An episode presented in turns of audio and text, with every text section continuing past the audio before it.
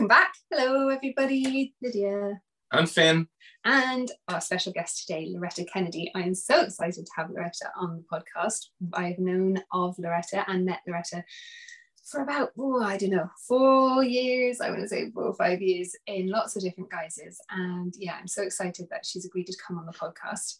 Loretta is a multi passionate entrepreneur and coach. And today she is here to talk to us about money and the toxicity around money and our mm. emotional attachment to money and all of that kind of stuff that makes most of us kind of go, oh, Mm. And yeah, for me, certainly this is a time, and I think for lots of us, this is a time when a podcast like this is so needed. It's coming off the back of the last two years. Lots of us have found ourselves in slightly squirmy places, or everything has changed. And whether that's a better place or a worse place, our attitudes around money, our attachments to money, and our emotions around money, they're deeply complex, right? Yeah, absolutely. Um, and thank you both so much for having me on your podcast. I'm delighted and delighted to be speaking. Um, into this topic really because it's it's huge. And as you already said it's so multi-layered it's so complex and every single one of us has something when it comes to our relationship with money. Whether you know it's something we've inherited from our ancestors or something that we've had in our own lived experience we all carry something. We all mm. have something because money is such a complex it's, it's such a complex um, intangible thing you know and when we mm. talk about money it's um it's really important to you know it's one of the things i suppose that i have learned myself so i went off and i studied um about money um, because so much was coming up for me in relation to how I was running my businesses. And I, I found that I kept encountering these behaviors and recognizing these behaviors in myself. And there came a point where I just thought, I have to go into this. I actually have to really do the work here because nothing is moving here. Everything is really, really stagnant. And I know that there's something really, really deep here because my head is telling me to do one thing, but my body, my my my nervous system is just terrified. Um, so that's what led me down the route of uh, studying um, in the trauma of money um, program. So it's a really beautiful program. Yeah. Um, and what sort of behaviors are you talking about to make it really specific for people? Like what, what are the sort of examples in terms in your own experience? What are the sort of behaviors that were toxic that you recognize that you needed mm-hmm. to address? So things like having a, a, lack mentality or a lack mindset, a scarcity mindset. I mean, my food business was was making money, and I was still too afraid to take a salary for myself. Though there was money in the bank mm. account, though there was a consistent, steady stream of income coming in, my nervous system just had this unexplained fear that the bottom was going to fall out of everything and that you know I, I just couldn't do that. Also i hadn't really had that been modeled to me beforehand. I mean, mm. I went to college, I did that usual route. I mean, I, I was born in the 70s, so I remember recessions. I remember my parents speaking about like deep, deep recessions. There was a lot of immigration in Ireland at the time. I mean, I remember when, you know, women couldn't work in the public service in Ireland. You know, that's recent memory. So for me, starting my own business, um, it triggered so much in me around my relationship with money and what I could and couldn't do with money, and also in my own self belief around being able to generate income for myself that wasn't dependent on somebody else paying me. Mm-hmm. So it it went very very deep. It went very deep. I mean, other instances where I was afraid to invest in my business. Mm. I remember once, uh, and I first came up against it, I had one ingredient to buy and I could no longer buy it. I couldn't buy it in like a little five kilogram bag. I had to spend 800 euros on this one ingredient. And I went into something which is called all or nothing um, thinking when mm-hmm. when you're in scarcity like you're, you're just your body just goes into this space of i only have two options and that is either buy the ingredient or shut the company down. I couldn't so it's like you're at the roulette wheel and you've got the yeah, black and the white and you're like okay that's it. everything on black. No other options no other options. So that's uh when you're in the real tunneling the real um you you don't see the other options. You don't see the bigger picture. You're literally in the trenches in the tunnel. So there was a lot of that coming up for me a lot of fear um a lot of also i mean when we we speak about money and you know our, a trauma response to money many of us think about trauma as like big t trauma so catastrophic events that have happened that have really changed mm. your life. But we also have the, the small t traumas and these are the things that are you know the big t is is um, explosive and small t is er- erosive so it's the small t traumas of maybe growing up and you were the child on the street that didn't get the best clothes or the new clothes or get to go on holidays or got the hand me downs. Um, maybe you didn't have like the, the, the two the two quid for chips on a Friday and all your friends did. It, it's that kind of stuff that just builds up and builds up and builds up. And then you carry it that with you as an adult into this feeling and this deep belief that actually you know you're never going to have that money and you have to work really, really hard. So I would have had a really strong work ethic um, in me as well. And part of me really couldn't understand where this um, this almost workaholism was coming from. Mm. Um, I was still broke, but I was working and working and working in that mm. real hustle kind of a, um, a space as well. So the, a lot of different things were coming up for me that I think probably a lot of people can identify with as well because they're they're really common um, yeah. Mm-hmm.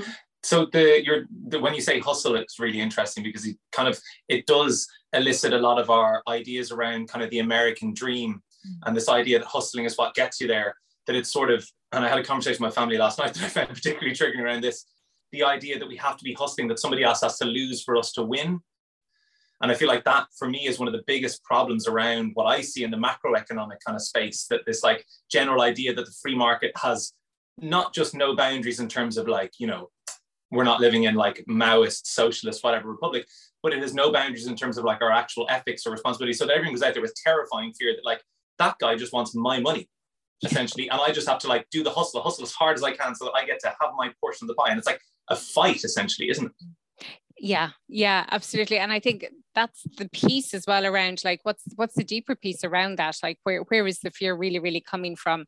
So you know um there so many different things come up here. For me personally um, in relation to the, the workaholism it was this feeling that there was always something kind of chomping at my heels and that you know there would never be enough you know that i you know there was didn't almost have permission to rest that there, there wasn't this permission to really i mean if you if i had a gap say in my day i would be looking to fill it with work related things um, and then when i became self-employed and started working for myself, that just got so magnified. It's like taking the genie out of the bottle. I was like, oh my god. Forget it.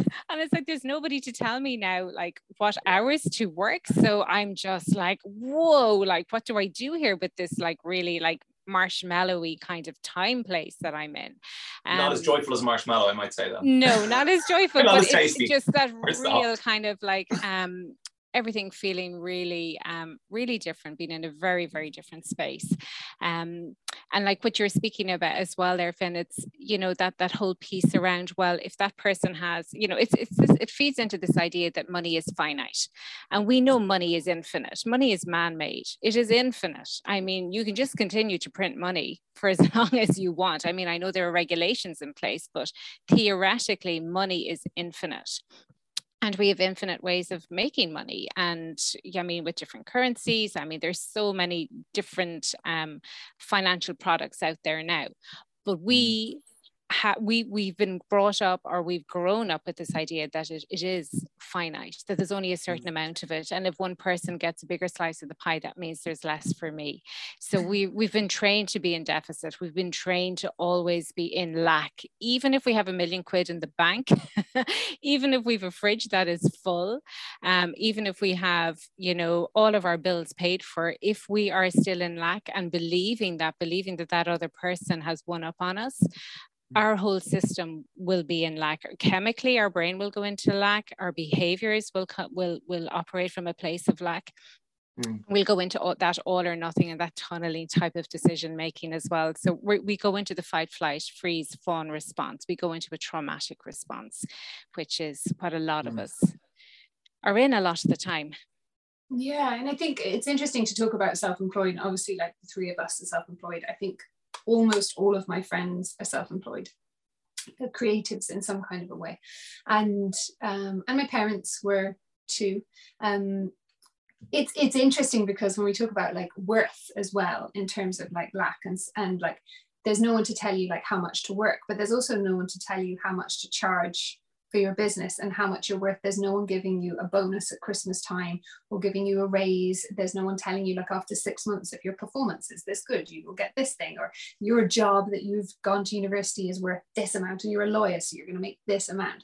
There's just you out there in your own, and you're naturally pitting yourself against other people to go, well, am I this? Am I getting more clients than them or less? So then I should maybe have more than this, or I've been doing it for this amount long. And so you naturally go into this comparative thing and then it all gets tied up in worth and then you're still having to define your worth by the money that you're choosing to put on the thing.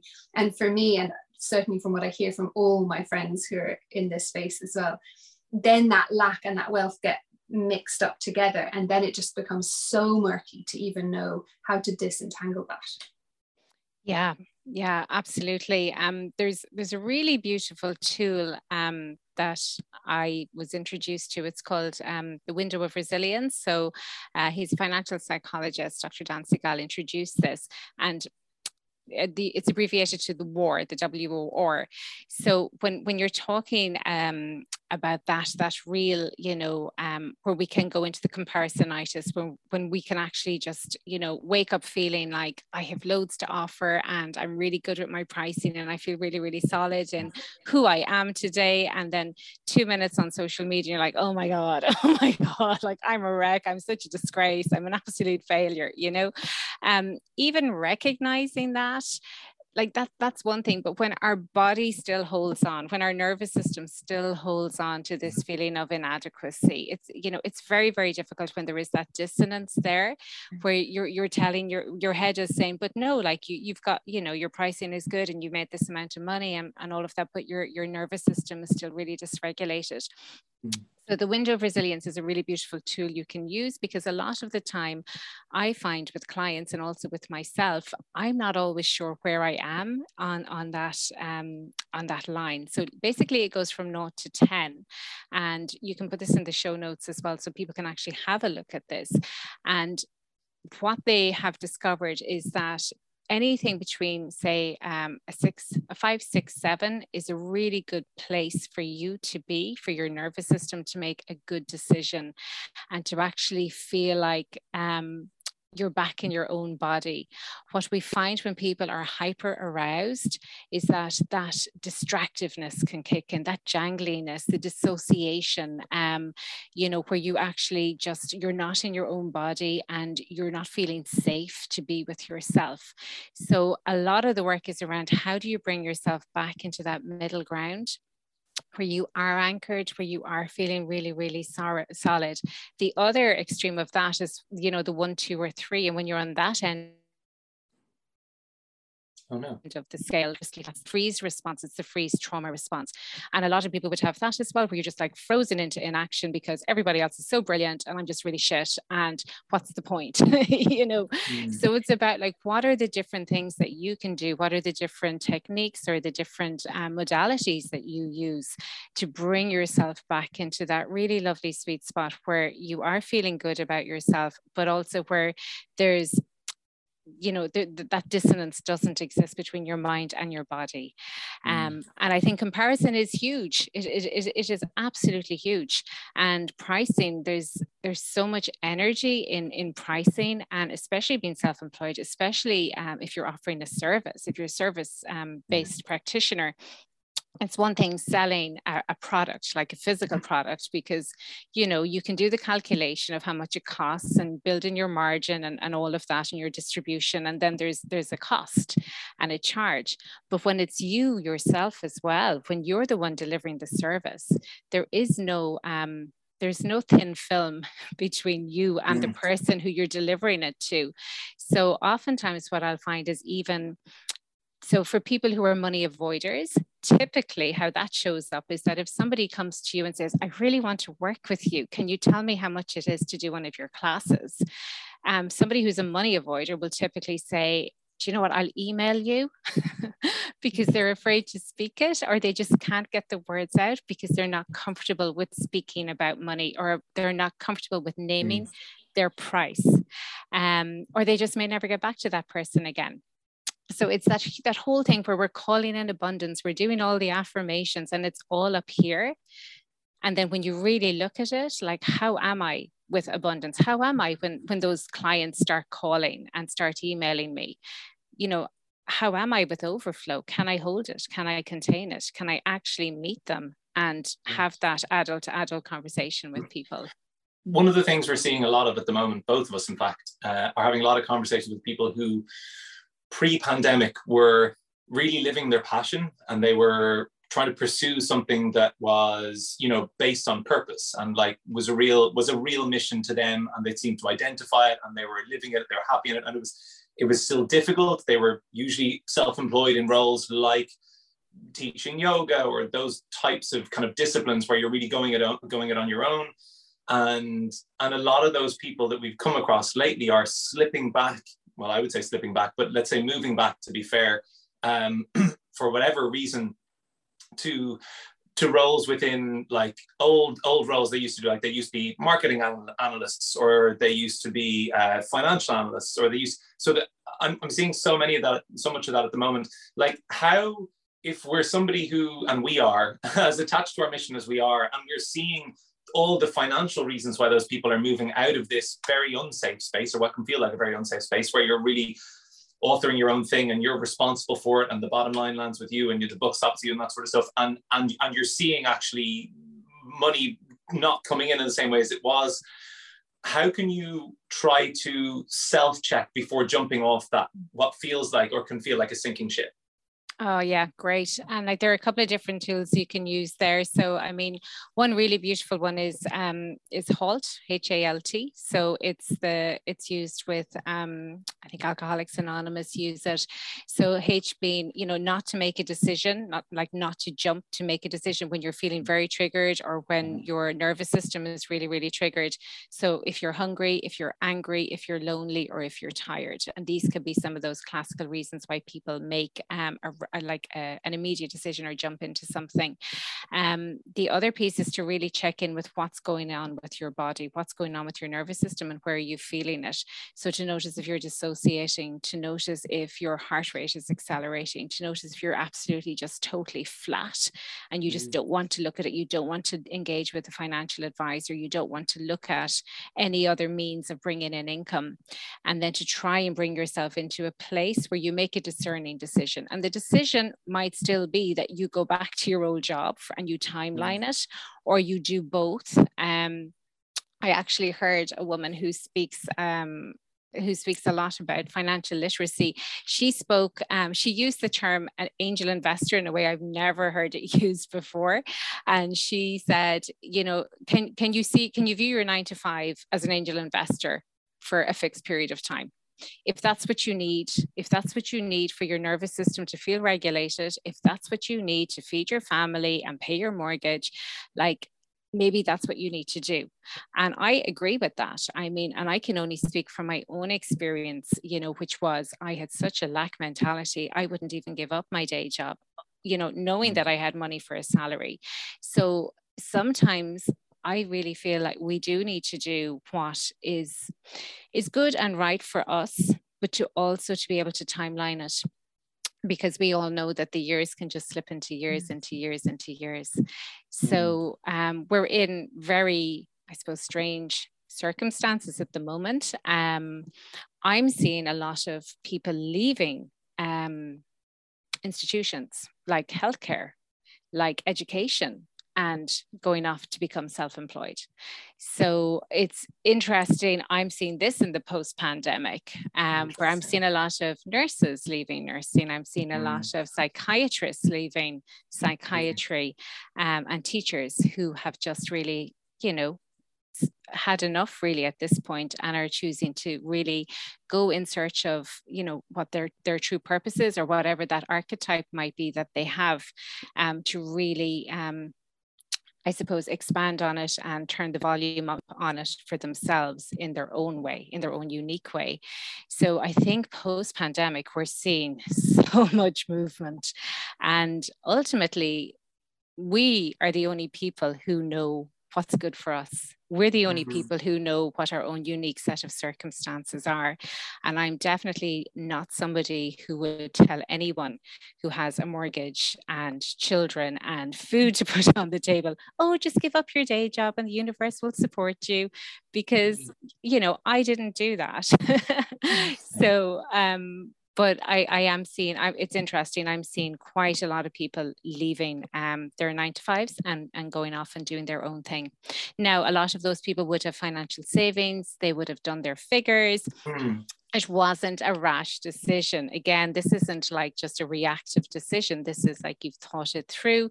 You've made your decision from a place of being very regulated and knowing exactly how much money you need and, you know, having engaged with that piece as well. Because I do find, um, particularly if you've had, say, like a bad experience in school with maths, or if you were told mm. that you were just really shit at maths, or, you know, that you were shit with numbers, I see a lot of people carrying that through as well to adulthood. And typically that shows up as, and I, I work a lot with women, so that shows up a lot as women like um, kind of delegating the financial stuff to their husbands the insurance the the you know the mortgage providers that kind of stuff um, and really not feeling confident enough to make like a big decision without kind of consulting on it so there's there's a there's a big piece there as well. There's a really big piece mm. there. Mm. And Loretta, you said, um, you know, I'm not one to say, oh, you know, just give up your your job and the universe will provide. I was listening to a podcast this morning about the feng shui of money and how to feng shui your house in terms of money, and just like interesting, kind of finding out more things.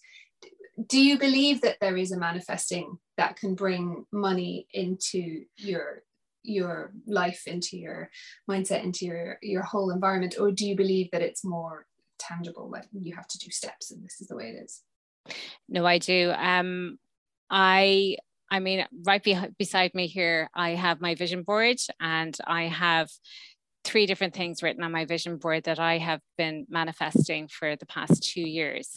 And two of those have come to fruition. Um, and I'm kind of getting the, the kind of the final sign off on one of those this month. Um, so I absolutely do. I absolutely do, Lydia. And for me, the key piece is it's that emotional frequency as well. So when we are in lack, when we're in lack, we do not see the options available to us. We are operating from a much lower frequency. Usually it's pain or shame. Um, you know, we're, we're not open to seeing what else is happening out there in the world. Okay.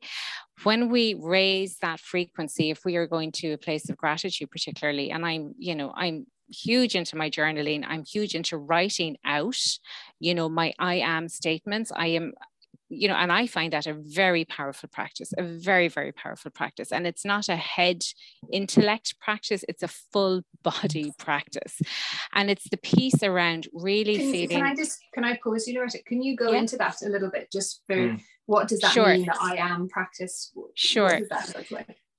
So what I generally what and it's a practice that I've used myself over the years. So it's a, it's a very it's just a very basic but very beautiful gratitude practice and the consistency is really key. And for me what i had been doing initially was the you know i'm i am grateful for for this and i'm grateful for this but it was just like really rattling it off. There wasn't the full emotional connection with what i was truly grateful for. It was nearly something i was just ticking off to get done in the morning Mm. So, what I've started to do now is I write in the present tense what I'm grateful for, and I write in the future tense what I'm grateful for as if I have it already. And I allow my body to really experience what that will feel like or what that feels like. Okay. So, you know, this one thing that I have been manifesting for two years, I completely let my body feel into what that would feel like when I had it, when I had achieved it. And I checked myself for any dissonance in my body okay, to see if there was anything around my solar plexus, if there was anything that was just niggly there that I knew was actually going to self sabotage me from actually mm you know, allowing that to happen when the opportunity presented. So it put me in a space of my body recognized how beautiful and how safe this would feel. Okay.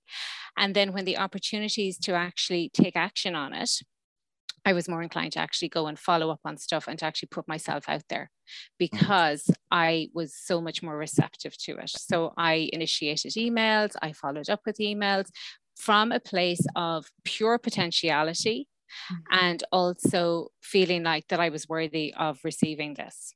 So it was a very different energy that I brought to it, you know, instead of this, like I, I I'm calling this in.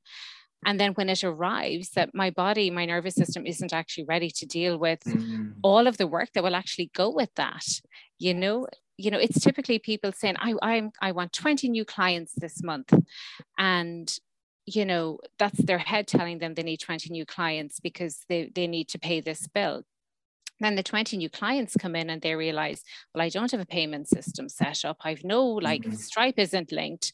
Um, the kids are off on summer holidays. So actually I don't have capacity to take this number of clients. So, you know, it doesn't happen because there isn't the peace there. But absolutely, I feel like gratitude is huge because gratitude takes us out of this tunneling that we're often in when we're in lack and scarcity, because our beautiful brain can't differentiate between like truly being in scarcity or just believing in, or thinking that you're in scarcity. Mm-hmm. So, you know, the brain can't differentiate. So if you have that million quid in the bank, but you still believe you're in scarcity, you are not going to see the bigger picture. You are not going to feel the gratitude. You are not going to feel the love, the joy. You're not going to be able to allow um, a sunset to to experience the sunset and to really yeah. drink it in and hold it for yourself. You're going to be really quick to share that or get that out of your system. Another way that this shows up is if, say, for instance, if people have, if if you had money um, in your bank account at the end of the month, and you're not used to having money in your bank account at the end of the month, um, so for somebody who has real difficulty with holding overflow or abundance, they will find a way to get rid of that money they will find a way to put themselves back into the deficit, to put mm. themselves back into the strive, to put themselves back into the have to always be chasing the thing. Okay. Mm-hmm. Because it's unfamiliar to be sitting there with money in the bank, kind of going, oh my god like what what do i do now there's money and i don't have to work right now and this feels really dysregulating i'm just going to spend it so i can go back into my old cycle mm, that's very interesting so and what you said there about um not being able to sit with the sunset and sharing it too quickly. As you said, sharing, yeah, I think that is really interesting thing because you look at people like 50,000 people at a concert, and they've all got their phones up. And it's this idea, maybe that's the thing that's happening. They're living through their phone vicariously because they can't actually experience the joy of actually just being there. That's just too much. They don't feel like they're allowed. They can't give themselves permission to actually just be in the moment. It's amazing because that happens at nearly every concert. That would suggest that basically everybody is in that situation. Yeah, it's a really interesting. Anytime I say to people, people do have this moment of, oh my God, yeah, like I, mm. or the last time that you've had a really good idea you know, or this great brainwave that you've had for this new app, you know, we all we all get those, yeah. And like how quick are you do you allow yourself to sit with that and to hold it and to really enjoy that? Or are you really, really quick to run off and share it with somebody? Um, but it's like the really the pleasurable experiences, like like the sunset, like just waking yeah. up and feeling something really beautiful, or like a hug from your child. Do you really allow it? Do you really allow it in and to, to kind of be in that overflow? And a lot of us don't. A, a lot of us don't. We're not comfortable with it. We find a way to get rid of the the pleasurable feelings um or because we're so conditioned to always being in lack you know? Yeah. And you said earlier you were talking about you touched on it just slightly and maybe it was before we started talking about like the trauma the ancestral trauma of money mm. and like where we hold that trauma in ourselves. So this isn't even like this lifetime's trauma. Maybe maybe it's inherited trauma. Can you talk a little into that yeah. Um, so the role of epigenetics has been really identified as being it's it's it's huge actually when it comes to any kind of trauma and also with money.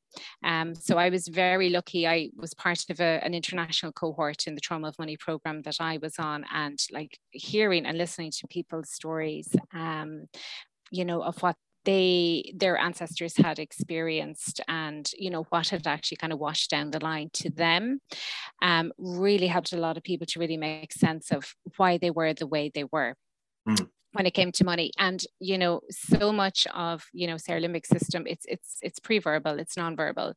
Um, we hold these um, there might not be a story there might not be words but there's a feeling or there's a darkness or there's a there's an injunction there's like you can't have that and you don't know where it came from um mm. you know it's important to remember that you know any belief that we have that doesn't actually serve us that it's not ours that's not ours mm. that's come from somebody else because we would only have a belief that will actually nurture us as, as humans so any belief that we have that actually um hurts us or is hurtful to us or you know that's not ours we've inherited that from someone hmm.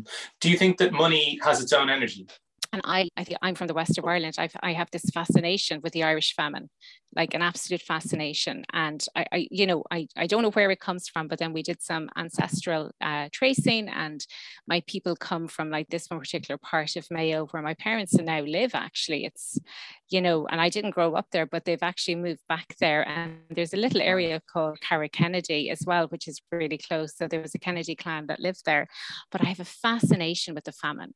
And, you know, and for me, I, I believe that I have something that's passed down through me into on a cellular level that I hold. Mm. Um, you know, and that's those that's for my people, you know. But yeah. what we also know about epigenetics is that, you know, going forward, we can change what's passed on. So the legacy we leave can can can be very different as well. That we can change that, but you know, ultimately, it's us then doing that work to to break mm. um, that kind of subconscious behaviors yeah. and patterns. There was um, a really interesting thing I was reading around, like the studies around epigenetics, and they did a study in cats where they put a cat into a starvation mode, awful thing, and then it had kittens and that cat, the cat, the cats that had that were put in starvation mode had one less kitten than the other cats. But each generation, for nine generations, had one less kitten each generation. So not only did it carry, but it perpetuated and it magnified the effect each generation. Like concentrated, which is a terrifying thought around epigenetics wow. that we we're living with more of what that person experienced than they were living with themselves yeah. uh, we're experiencing more of that trauma. It's, it's actually being magnified and, and the resonance that comes down, whatever it is, this crazy bimorphic situation, crazy field that we have, that it, that it actually leaves us with so much residual, more residual than there was in the original act itself. Wow. Um, which I find wild. Do you, do you believe that um, money carries its own energy? So I believe money is neutral. and, and, and I believe, and I believe it's what we project onto money that gives it its charge. Mm-hmm. So I really I believe that you know, and this is something I've been working on myself because I wouldn't have held this belief beforehand. Um, but for me, my big aha moment, my big reframe was really noting that actually money is infinite it's mm. it's man-made you know it is actually man-made there's an infinite supply of it um, but we have been conditioned living in you know a capitalistic consumer driven you know um, post-colonial society that money is is everything and it you know so for me it's whatever you project onto it that's what gives it its charge mm. um, but there is absolutely an energetic piece there. And going back to what you were speaking about, Lydia, about like, you know, charging for our services and the self worth piece, like, how do you put a value on your worthiness? You know, it's it's just it's so basic to have to you like use a currency to do that with, but yeah. that is the society we live in. Um, but yeah, but what what are your feelings? What what are your feelings around money? They've sort of been really evolving for the last i don't know 10 15 years. I i think i didn't really have much of an attachment to the good or bad of money um, until i was maybe in my 20s and i started like i was i was always has this kind of like slightly ethical drive around the world that i believe that you know that there was you know the things that were being done with money on a global scale weren't really at, for the benefit of society and, and I and I understood things maybe innately around it that, that, that I put a language on since maybe in terms of you know money being siphoned upwards that sort of thing that, that there wasn't that people were being divested of power and, and money and it was being used as a as a, a surrogate for that, I suppose, um, from the general populace. And then I my dad died when I was in my 20s. And because he passed away when his parents were still alive, when his parents passed away, I gained an inheritance from him that I shouldn't have for another, I don't know, 20, 30 years, who, who knows, you know, as long as he should have lived. And and it was weird because the inheritance that I gained, um, I didn't, I had, I had, I, I, I had a very strained relationship with that. Um, it was a multi-family kind of thing, a very mixed bag thing with lots of different voices in it, and it, and it hasn't been that straightforward and I would say it's it's it's put strain on relationships, but also the origin of that money itself. I don't know how cozy I am with the origins, and as a result, I like it's you know it's not ill-gotten gains, but it's just like like what I was saying at the start. Like I'm not. I have this feeling around like if like if, if the free market exists, that there should be some ethics around how it's manifested, how, how it metabolizes, you know, and and that if it's not, then that I sort of have a feeling like that the money that comes out of that has a charge, holds a charge. Mm. And so for me, I feel that the that there's a weight of responsibility to do something with that inheritance that has to go in another direction in order to counter that. Uh, I feel like that's the opportunity I have anyway, which is great. But I definitely feel like I'm charged with that as well. I feel like that's an actual obligation as opposed to just like it's my choice now, you know. Mm-hmm. Wow, yeah, that's and I mean that's the piece there around the charge. I mean, how how complex is that and how layered is that? And there's so much to unpack in that. That's mm. not just a you know a deposit into your account. Um, there's there's all these people as layers with generations of epigenetic things like you're talking about as well. Uh, money, money is like it just carries so much trauma. That's the problem. It's really, it feels like it's very difficult to imagine a society that still has money as money that isn't traumatic. Like you know the way you look at mm-hmm. uh, not the Aztecs, but the oh, what was his name, the emperor, um, the Mayan emperor, whatever, the guy who who used chocolate as a currency. It feels like we'd actually have to change money to that point, you know, to to reimagine it so that people wouldn't hold the ideas around money. Like we have it, you know, the fact that it's like gold and silver based. It's basically it's made like the, the coins that we had are like things that are necessarily finite resources that we make it from, you know, and, and that's mm-hmm. problematic in itself. And then we move to plastic, and then it's so ethereal that like there's no sensation like people need a groundedness from it and that's kind of gone from from from having that the, the, lack of tangibility around it is problematic for people because and also then for me I, I have this problem around it because I I pay people every two weeks and I feel like there's a real issue in that they don't realize that they get paid A by me or B by the customers who come into the shop because the money just lands in their account in this magic way every two weeks and I feel like that lack of tangibility is also really problematic for it and if, but if it's tangible, then it's also finite. And it's like there's a, there's so much in it that I, I, I money is a fascinating topic for me. Yeah, um, I remember listening. You did a really brilliant podcast on um, the mycelium network. I remember oh, yeah. that that was amazing, and it's something that's taught actually in the trauma of money around like money and how ideally it should be dispersed. That if we were to look underneath our feet at the forest floor and the mycelium network, how there's this beautiful infinity loop. There's this beautiful figure of eight that is that is at play the whole time where if there's um you know uh, an area of lack then that that can be brought in and that there's a beautiful mm-hmm. flow that keeps everything just going really really beautifully.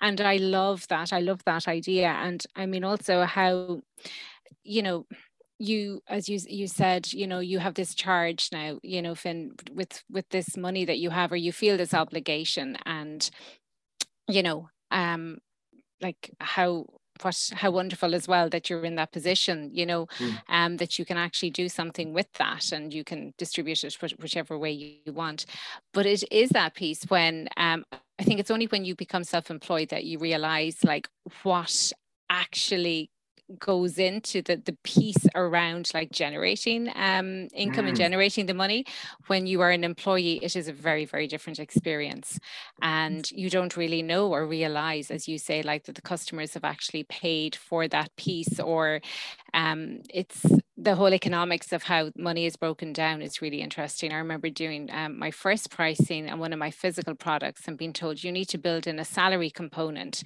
into that product. And I had never kind of realized that before, you know, and it was like, oh, okay. So I should be putting in like one cent towards the salary in every unit and you know I was like oh my god this is really fascinating how how this yeah. all works it is endlessly fascinating but also very very complex and mm-hmm. um, yeah. yeah Loretta how do so, so like if people are listening and they're like us and they have whatever issues that they have around money how do they go around solving that? Like do they do they come to you and they work with you one to one do you give them resources? Is there like a course that you have? Like how can people go okay yes i admit hands up. I've got a problem. Like how do i fix this problem Okay, so there are a couple of things, and the first thing that I always say is that where where we are now, where any of us are now, it is you know the result of choices and experiences and things that have happened in our past, either our own lived past or somebody else's past, our great grandmothers, our great grandfathers' past. So where we are are at now, it is that kind of that backwash, okay, um, and where we are, are at now, it's this is now the going forward piece. So what do you do with it now? So it doesn't always have to be like this, or it doesn't always have to feel like this.